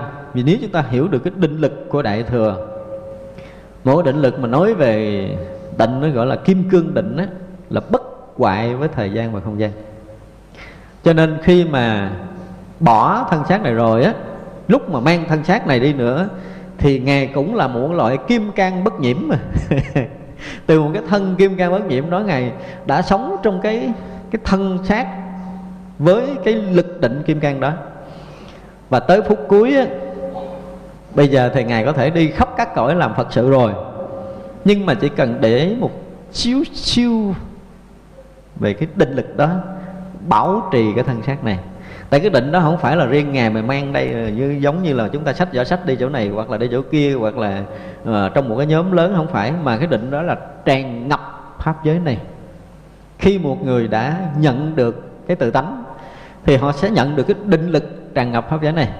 Cho nên muốn giữ cái gì trong pháp giới này thì mình thừa sức để giữ được. Nhưng mà bỏ một cái chút xíu cái lực cho cái thân này ở đây tồn tại dài tỷ năm chơi nhưng trong lúc đó đã đi các cõi để làm phật sự rồi. Thừa sức đó thừa sức đó. Vì vậy mà tất cả những người tu thiền á, đạt tới cái mức độ được gọi là triệt ngộ giống như là ở nơi trần tục mà tâm thanh tịnh như thế này á, là quá thừa sức đó rồi. Nhưng mà có điều là trong đời đó họ không muốn để lại nhục thân thì thôi. Còn muốn là được hết. Và nhục thân không bị héo không bị hư hoại tùy theo cái cái mức độ mà thâm nhập tự tánh sâu hay cạn nữa. Còn nếu mà cái định lực bình thường ví dụ như là phải nói là các vị tu theo nguyên thủy thì một vài năm có khả năng bị héo. Một thời gian nó sẽ rã đi. Do cái định lực do cái công phu nhập xuất đó, đó công phu nhập xuất đó không phải là cái loại kim cương định đúng như phật giáo nói. Mà chỉ những người mà triệt ngộ đạo thiền mới có đủ sức nhập vào kim cương định và cái thân này mới có đủ sức giữ hàng tỷ năm. Hàng tỷ năm nha, vẫn nguyên như vậy không thay đổi. Là chúng ta thấy là khi mà cuộc đời này, nghi cuộc đời này mà chúng ta sống hợp với tâm yếu rồi, chúng ta nhận được cái thức tánh viên minh rồi thì chúng ta muốn thành phật đủ sức để cho chúng ta đi tới cái quả vị phật muốn sống cái trần gian này tiếp tục. Chúng ta sống một cái đời sống thương tình với trần gian này thì mình cũng vẫn giữ nguyên cái tâm thanh tịnh và tự tại với trần gian này. Đó là cái việc mà tuệ trung thượng sĩ muốn khẳng định cho chúng ta điều đó. Và ngài nói tiếp là trong mộng thì tạo tác, thức rồi thì liền không. Tức là nếu như chúng ta còn nằm ở trong mộng, chúng ta thấy khổ, thấy vui, chúng ta chạy, chúng ta la, chúng ta hét thì vẫn còn tạo thế này thế kia trong giấc mộng. Nhưng mà vừa chợt thức giấc rồi thì những cái khổ vui đó liền liền biến mất. Cuộc đời này cũng vậy. Khi chúng ta ở trong cuộc đời này, nếu mà chúng ta chưa có thoát khỏi cái cơn mộng của kiếp người á, phải nói là cơn mộng của một kiếp chứ không phải là một đêm nữa. Thì khi mà chúng ta còn muốn cái này, còn muốn cái kia, muốn cái nọ, có nghĩa là gì? Nghĩa là chúng ta chưa ra khỏi giấc mộng.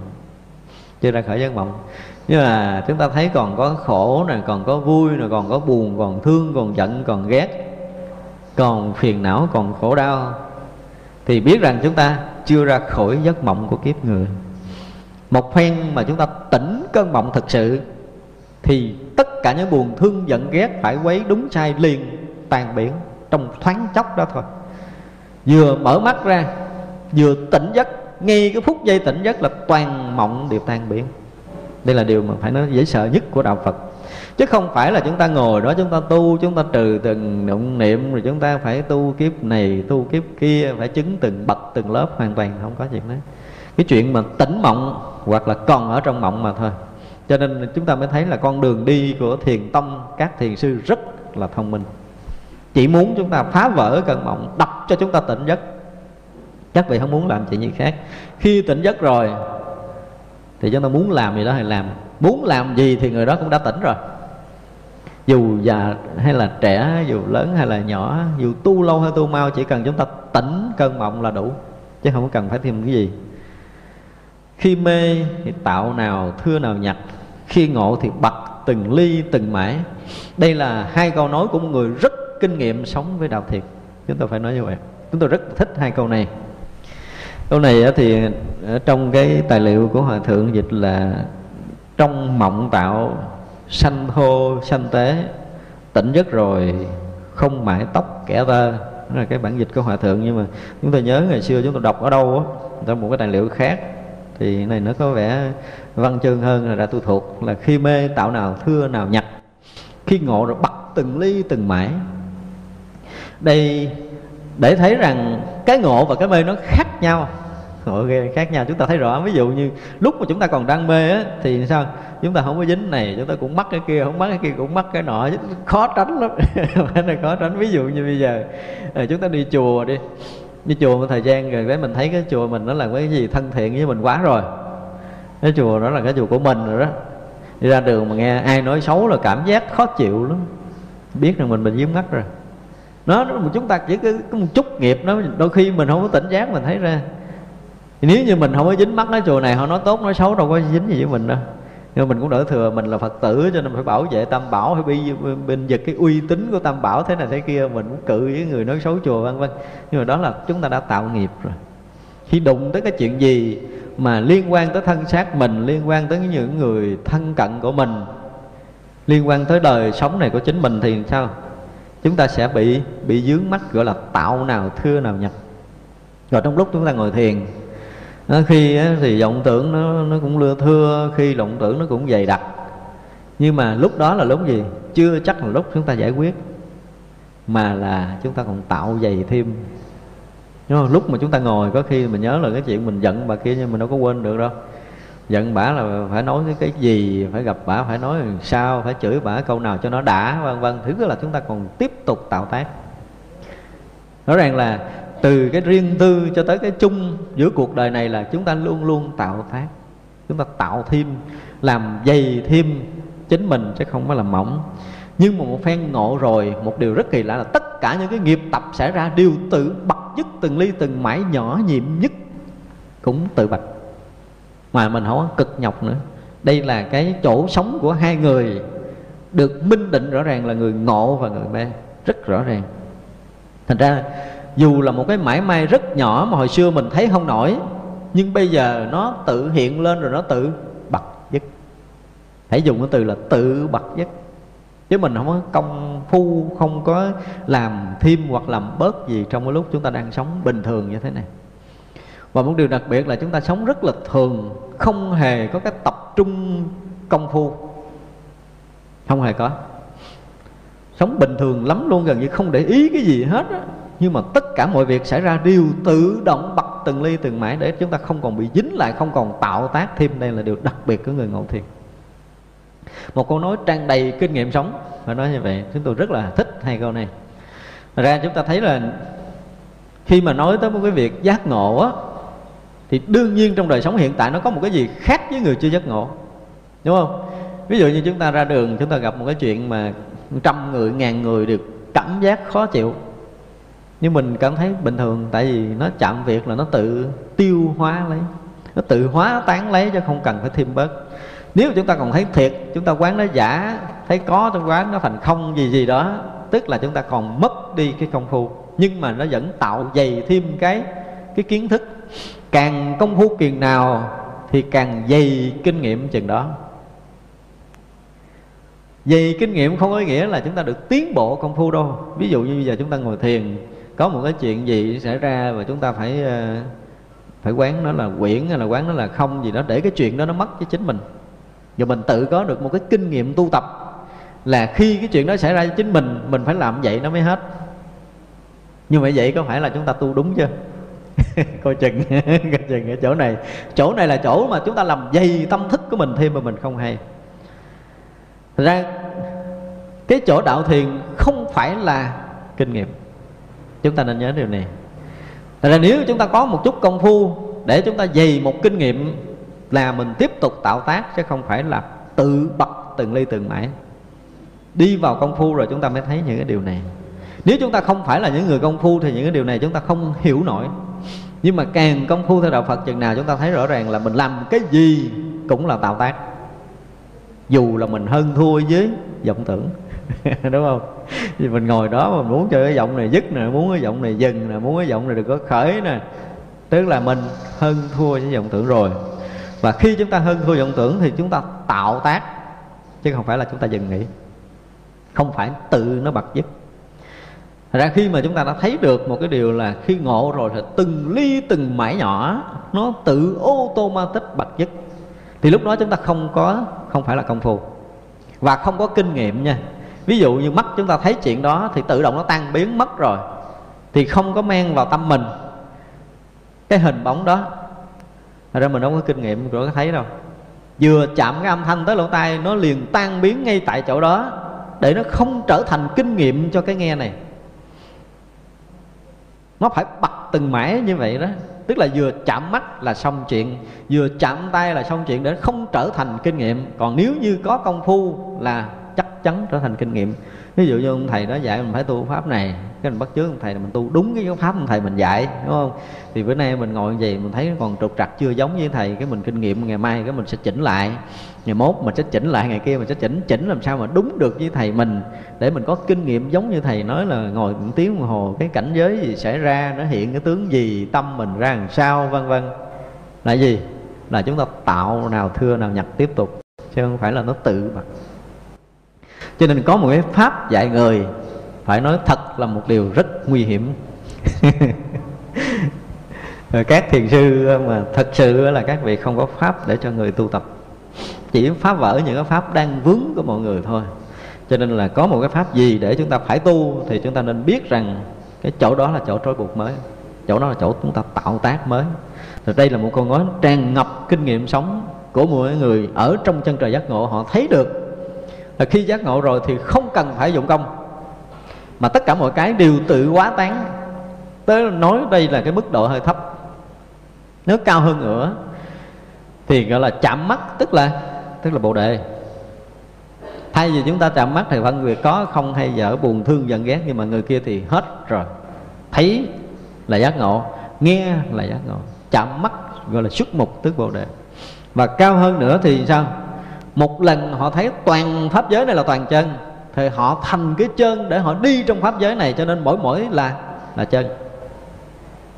Mỗi mỗi là như, đây là một điều rất là tuyệt diệu khi đạt tới cái đỉnh điểm cao của đạo thiền. Vì vậy là không có cái gì đối với họ không là chân hết á. Không có cái gì mà nó thành nhiễm được. Họ sống cái kiểu nào nó cũng là toàn chân. Đây là một điều rất đặc biệt của người triệt ngộ thật sự trong đạo thiền. Đó là một đỉnh cao của tâm linh. Và cái người tu thiền phải đạt tới cái mức độ này mới có thể tự tại trong tâm giới được. Còn chưa đạt tới mức độ này thì đừng có nói là mình tự tại. Không đủ sức. Ra phải đạt tới một cái đỉnh điểm, tức là người tu thiền phải dần dần đạt tới cái mức độ mà một lần mình hòa nhập vào cái toàn chân của pháp giới. Để rồi á, toàn pháp giới này với mình một lần là toàn chân và mình cũng là cái chân của pháp giới này, cho nên từng mãi mai bắt đầu còn xảy ra sau cái lúc đó.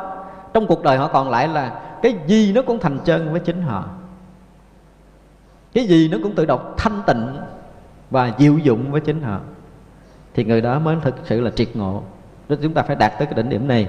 Nhưng mà khi mà mới ngộ thì chúng ta phải cảm nhận được cái phút chốc mà chúng ta vừa ngộ đạo, vừa nhận được tự tánh thì chúng ta sẽ nhận được tất cả các pháp là gì? Là vô trụ do nó vô trụ cho nên mình không có trụ được. Mà do mình trụ cũng được cho nên mình không có dính cái gì hết. Bởi nó bật từng ly từng mãi từng khoảnh khắc một nó tự động tan biến và bật viết, chứ không có phải là lưu trữ để rồi mình từ trừ, mình khử, nó không có chuyện đó nữa. Không có phải thấy rồi về nhà mới tu. Không phải như vậy mà ngay khi thấy là xong việc. Ngay khi nghe là xong việc rồi. Cho nên là mỗi cái thấy gọi là phải đạt tới cái mức độ mà giống như trong kinh pháp hoa gọi là khai tri kiến phật tức là cái thấy ban đầu đó. Khai mở rồi phải ngộ. Tức là chúng ta nhận ra được tri kiến phật rồi, thì chúng ta lúc mà nhập tri kiến phật, thì cái thời điểm mà chúng ta nhập tri kiến phật trở về sau á, thì từng cái thấy đều là phật. Cái thấy là giác. Tại vì cái tri kiến phật tức là cái thấy biết phật. Mà thấy biết phật tức là cái thấy biết giác ngộ, thì từng thời điểm, từng khoảnh khắc một trong cuộc đời chúng ta thấy là toàn chân thấy là giác ngộ một cách tuyệt đối. Như vậy là mới hợp với với đạo lý. Tâm thanh tịnh chẳng nhơ chẳng bận thân kiên cố không trước không sau.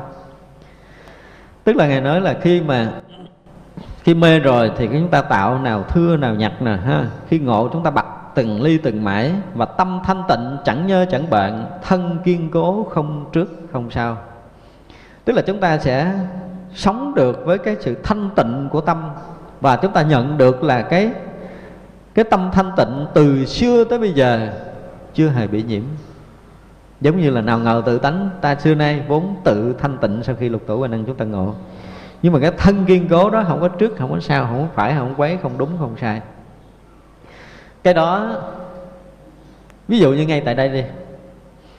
Trước khi chúng ta nói âm thanh, thì hoàn toàn là không có âm thanh này, đúng không?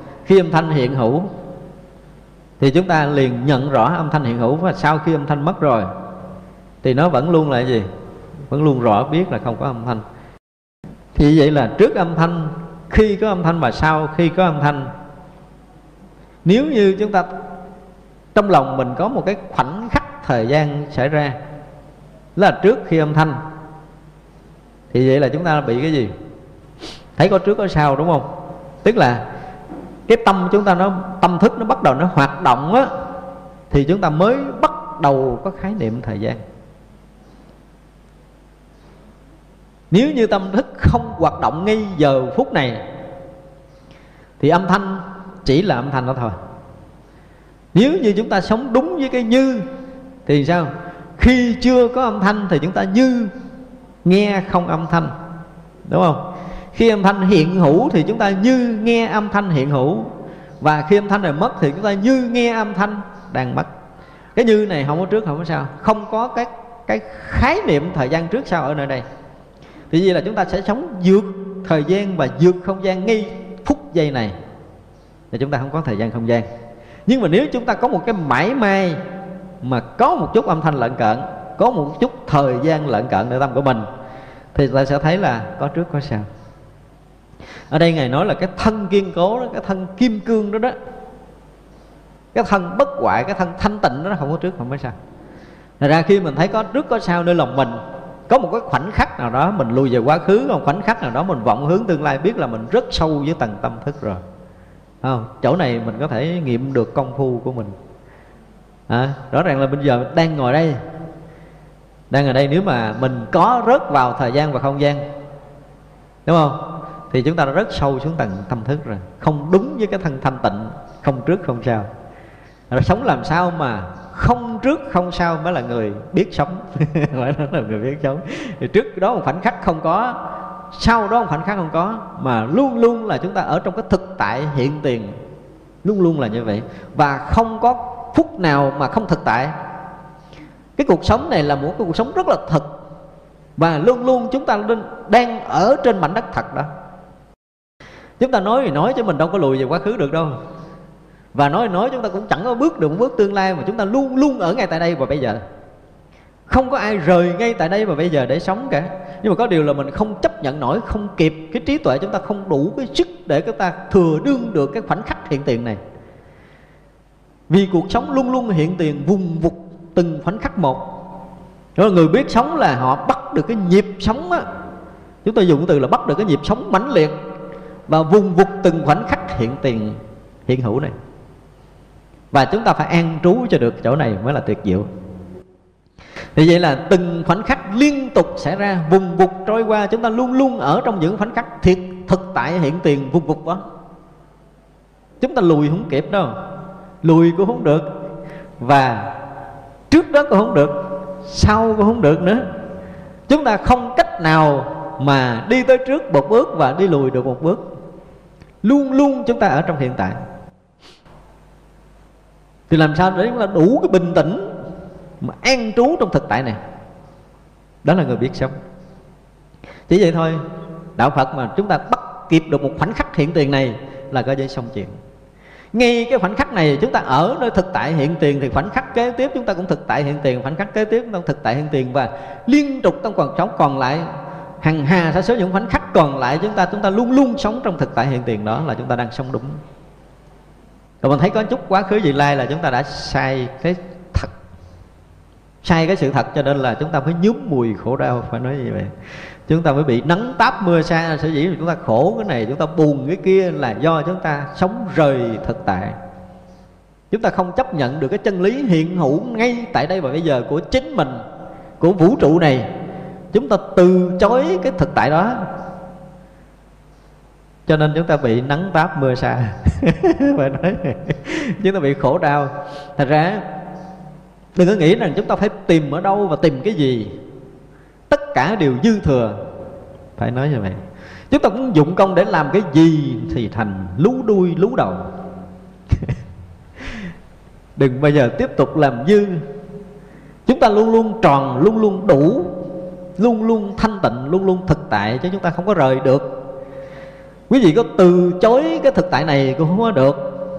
Nhưng mà do cái tưởng mình á, mình tưởng tượng là mình đang bị cái này, mình tưởng tượng là mình dướng mắt cái kia, chứ dính được đâu, không được. Ai ngồi đây mà không thanh tịnh?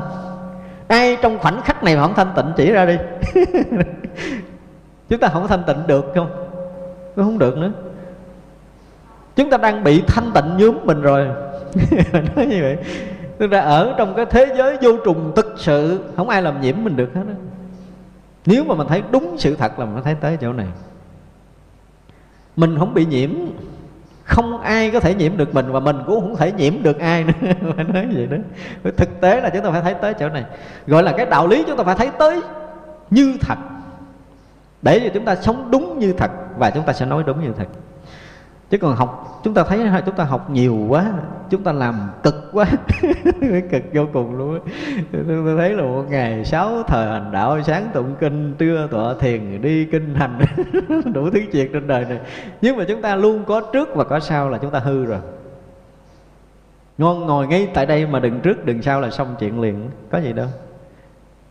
Hết sức là đơn giản, phải không? Hết sức đơn giản. Chúng ta học thiền là phải học ra được cái đạo lý này dùng để cho đời sống chúng ta nó đừng có bị phải mất thời gian vô ích nữa. Rất là mất thời gian cho cái việc tu tập.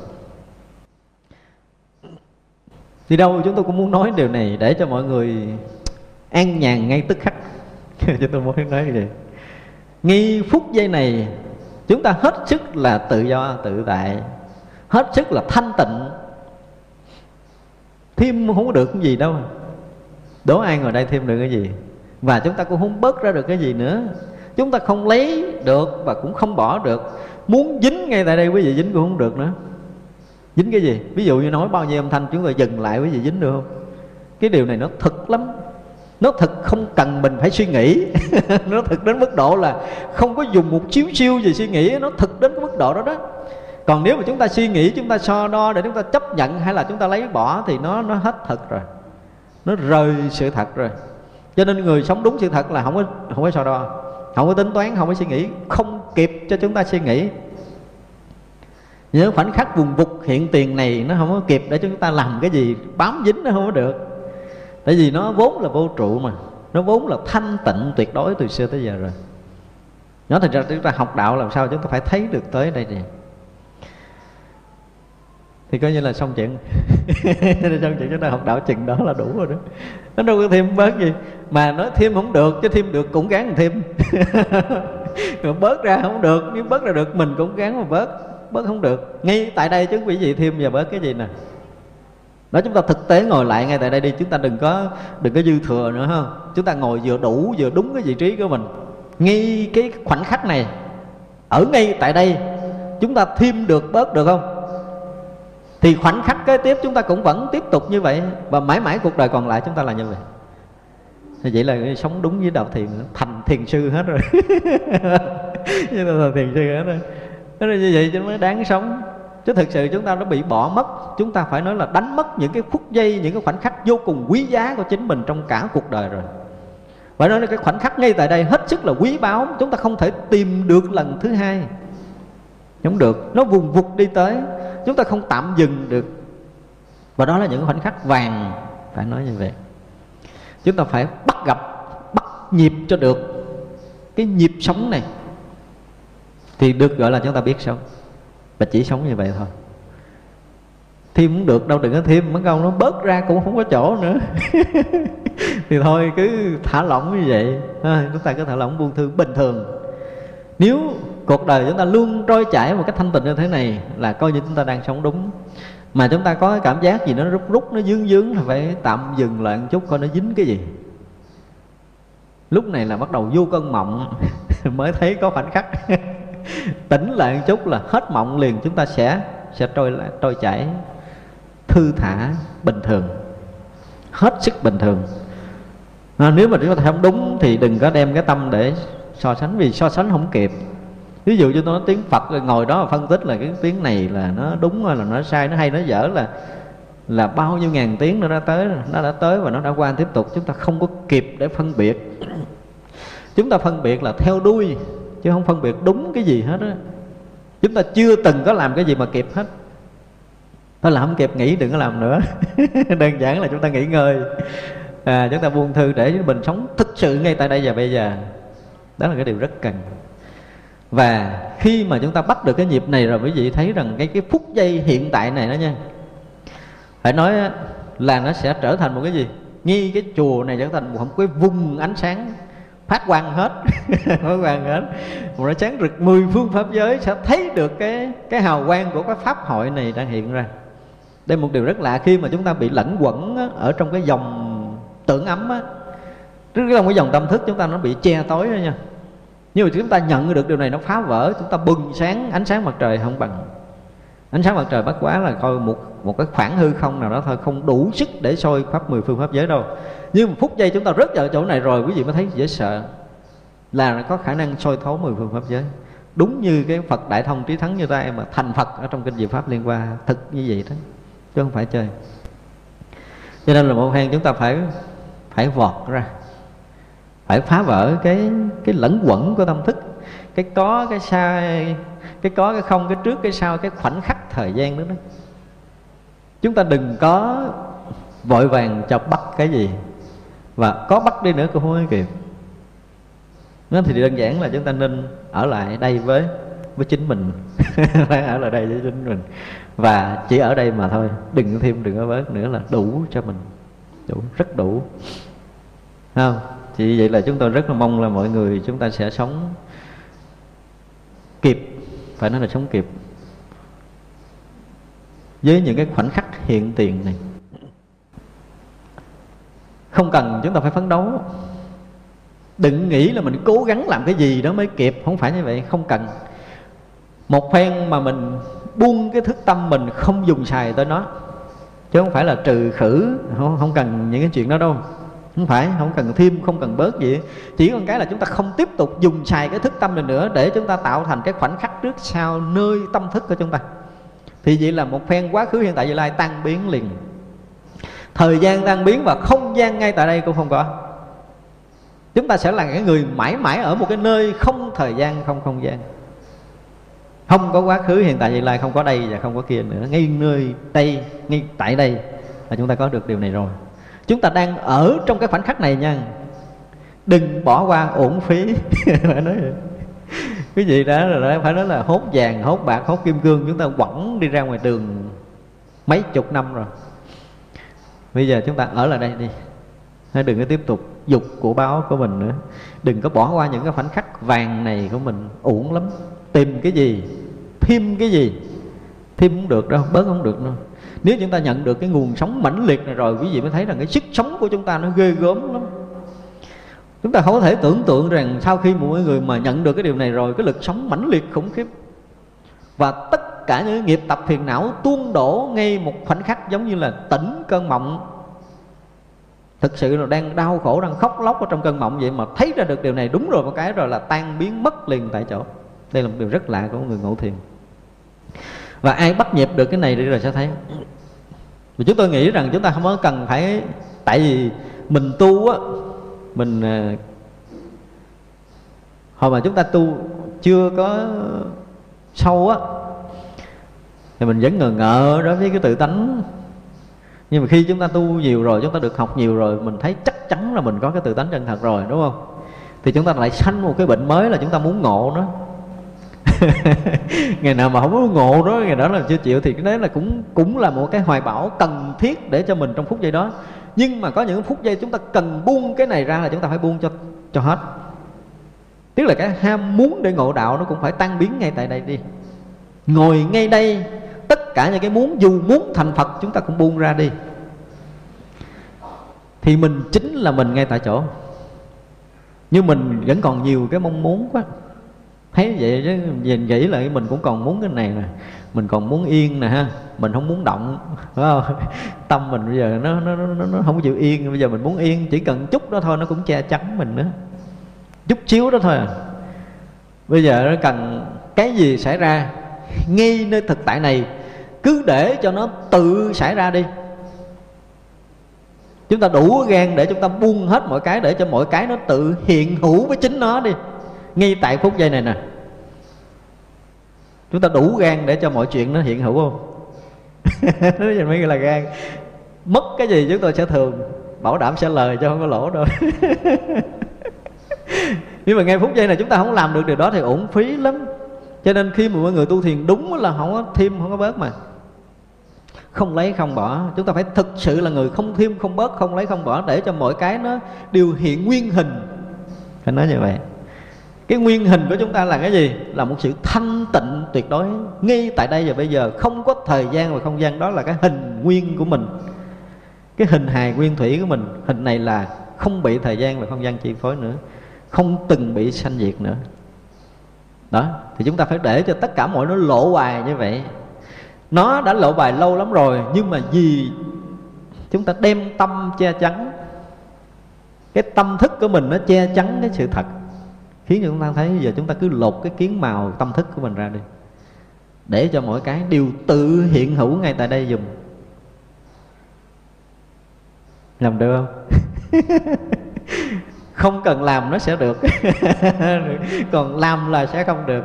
Không được. Tức là ngồi đây có một chút cố gắng, phấn đấu đều là sai lầm. Ừ. chúng ta nên nhớ kỹ điều này. Không có khoảnh khắc nào chúng ta cố gắng cả mỗi cái xảy ra cứ để cho nó tự xảy ra đi rồi sẽ thấy. Chúng ta phải đủ cái gan này. Chúng tôi nói đủ cái gan là gì? Nếu như tại đây mà chúng ta buông bỏ hết những cái chuyện đó mà có rớt xuống địa ngục cũng ngồi địa ngục chơi chứ không có sợ, không có rung không, đó là sự thật. Chúng ta phải đủ cái sức gan đó. Phải dùng cái từ là chúng ta phải đủ cái gan này để chúng ta buông bỏ. Bây giờ nếu mà buông bỏ đó là chết liền tại chỗ là không có một chút ngần ngại chết liền, ngay tại đây là phải chết liền, chứ không có cái chút nữa, không có không có hẹn hò, chết là phải chết. Lúc đó đủ chứ ví dụ như đang ngồi đây mà nó té một cái rầm xuống đất là phải thả tay cho té, chứ không có gượng lại. Thì chúng ta mới đi vào. Một chút gượng đó là cái ngã nó không có chịu chết. Mà hiểu không? Khi mà chúng ta có một cái sự gượng gạo, khi mà xảy ra cảnh giới này, có rất là nhiều người tới đây bị dội, không đủ gan để đi qua. Ví dụ chúng ta đang đứng mà cái chân chúng ta sụm là cho mày rớt luôn không gượng. Phải cho mình tự rớt mà không gượng. Tức là phải thả cho đời sống chúng ta được rất một cách rất tự do là nó sẽ rớt xuống tới đáy vực. Phải để cho mình trôi tự do thì mình sẽ tôi tới biển khơi, mà tấp bên đây, tấp bên kia là không bao giờ tới biển. Phải để cho tâm thức nó trôi một cách tự do thì nó sẽ tới biển liền. Và nó không có lâu, nói thì nói, mình tưởng là mình phải dài lâu không có. Ngay khoảnh khắc này thôi, dám chết là xong chuyện cho nên chúng ta phải đủ cái gan này, đủ cái gan để có thể buông thân mạng ngay tại đây. Tại vì từ trước giờ mình nắm níu nhiều lắm, mình nắm cái thân này, mình nắm cái tâm này, rồi vô chùa có dạy, mình nắm cái công phu, nắm một cái pháp để chúng ta đang tu. Tức là tất cả những cái chúng ta đang còn muốn nắm bung ra đi, không có pháp để tu. Ngay tại đây chúng ta không có cần nương tựa bất kỳ một cái pháp nào hết.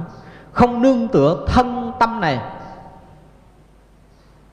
để chúng ta chỉ là mình trần trụi ở đây thôi là xong chuyện. Chỉ là mình trần trụi thôi. Đừng có cái gì nữa hết đó. đừng có nương tựa kiến thức này, đừng có nương tựa cái hiểu kia, cái hiểu nọ. Bao nhiêu công phu của mình mấy chục năm rồi mình tu mình ngồi cũng định quá trời, ngồi một tiếng, hai tiếng hồ nhập định nó là cái chỗ nương tựa. Kiến thức hiểu điều này, điều kia, điều nọ là cái chỗ nương tựa. Chúng ta thôi dứt những cái đó ngay tại đây đi để chứng minh mình còn nguyên là mình ngay tại đây đi, là xong liền. Đủ cái gan này. Phải đủ cái gan này mới được. Chứ tu thiền là mỗi người phải nói là phải hết sức là dũng mãnh mới có thể phá được cái vô minh phiền não nhiều đời. Chứ cái tâm thức chúng ta mà chỉ cần yếu chút, ngần ngại một chút thôi, là chúng ta không có vô cửa được đây một điều rất là lạ. Thật ra đòi hỏi tất cả những người tu thiền không phải là do chúng ta tu lâu, tu mau, mà người đó phải đủ cái chức để thừa đương việc lớn hay không thôi. Gánh giác việc lớn hay không trong khoảnh khắc này là chúng ta gánh giác được. Chúng ta phải thể hội được điều đó ngay tại đây mà không cần phải gượng sức. Tức là đừng có quen dùng cái thói cũ của tâm thức nữa. Tất cả những cái gì mà nó xảy ra theo cái kiểu mà chúng ta đã từng định hướng này ha rồi chúng ta đã từng hoạch định chúng ta có cái ý chí này nọ nọ kia, tất cả những cái đó chúng ta đừng tiếp tục nữa, ngay tại đây đi. Thả lỏng hết mọi cái đi.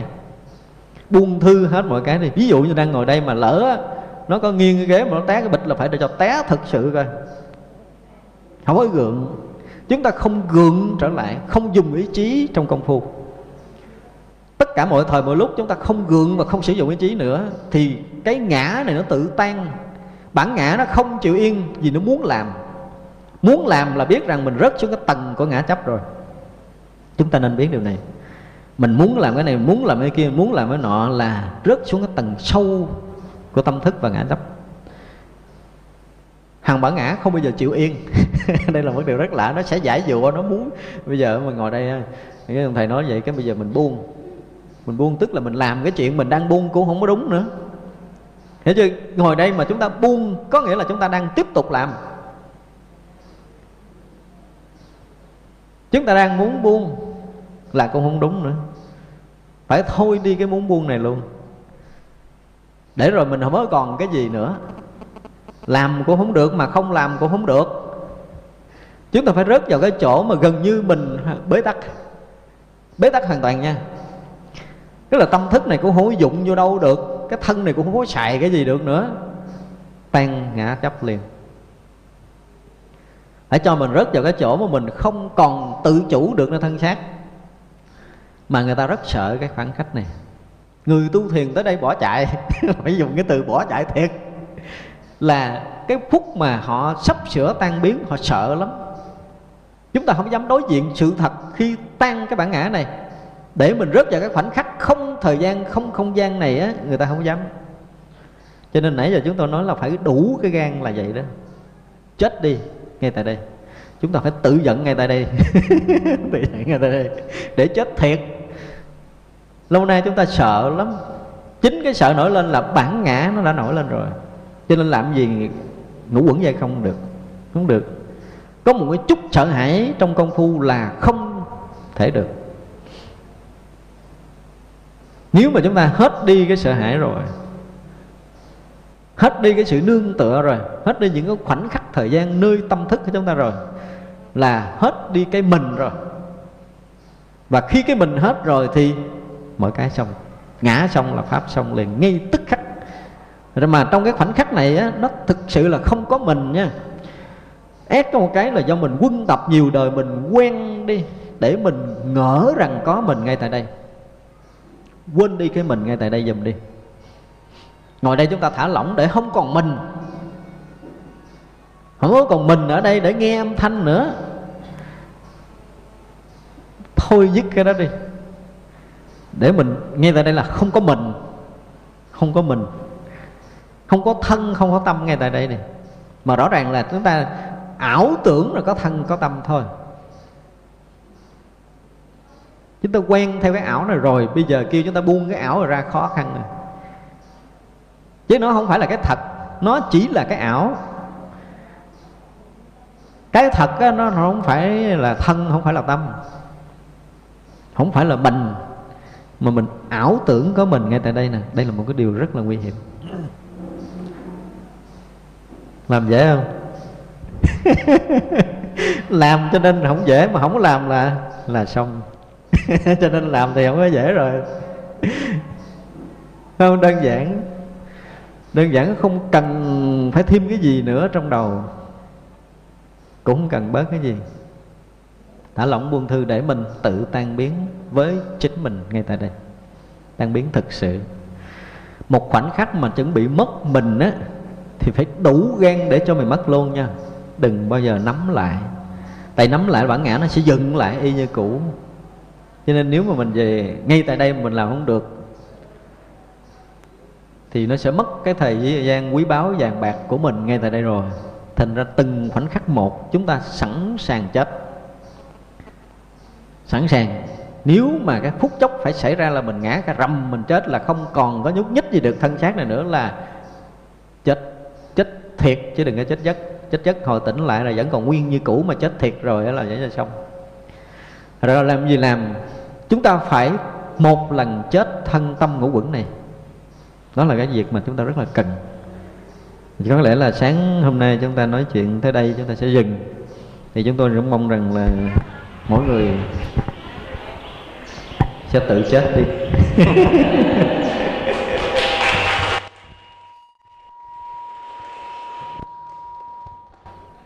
thì chắc là chúng ta buổi sáng này không có gì để ờ, hỏi nhau. Chiều ha, chiều chúng ta sẽ gặp lại.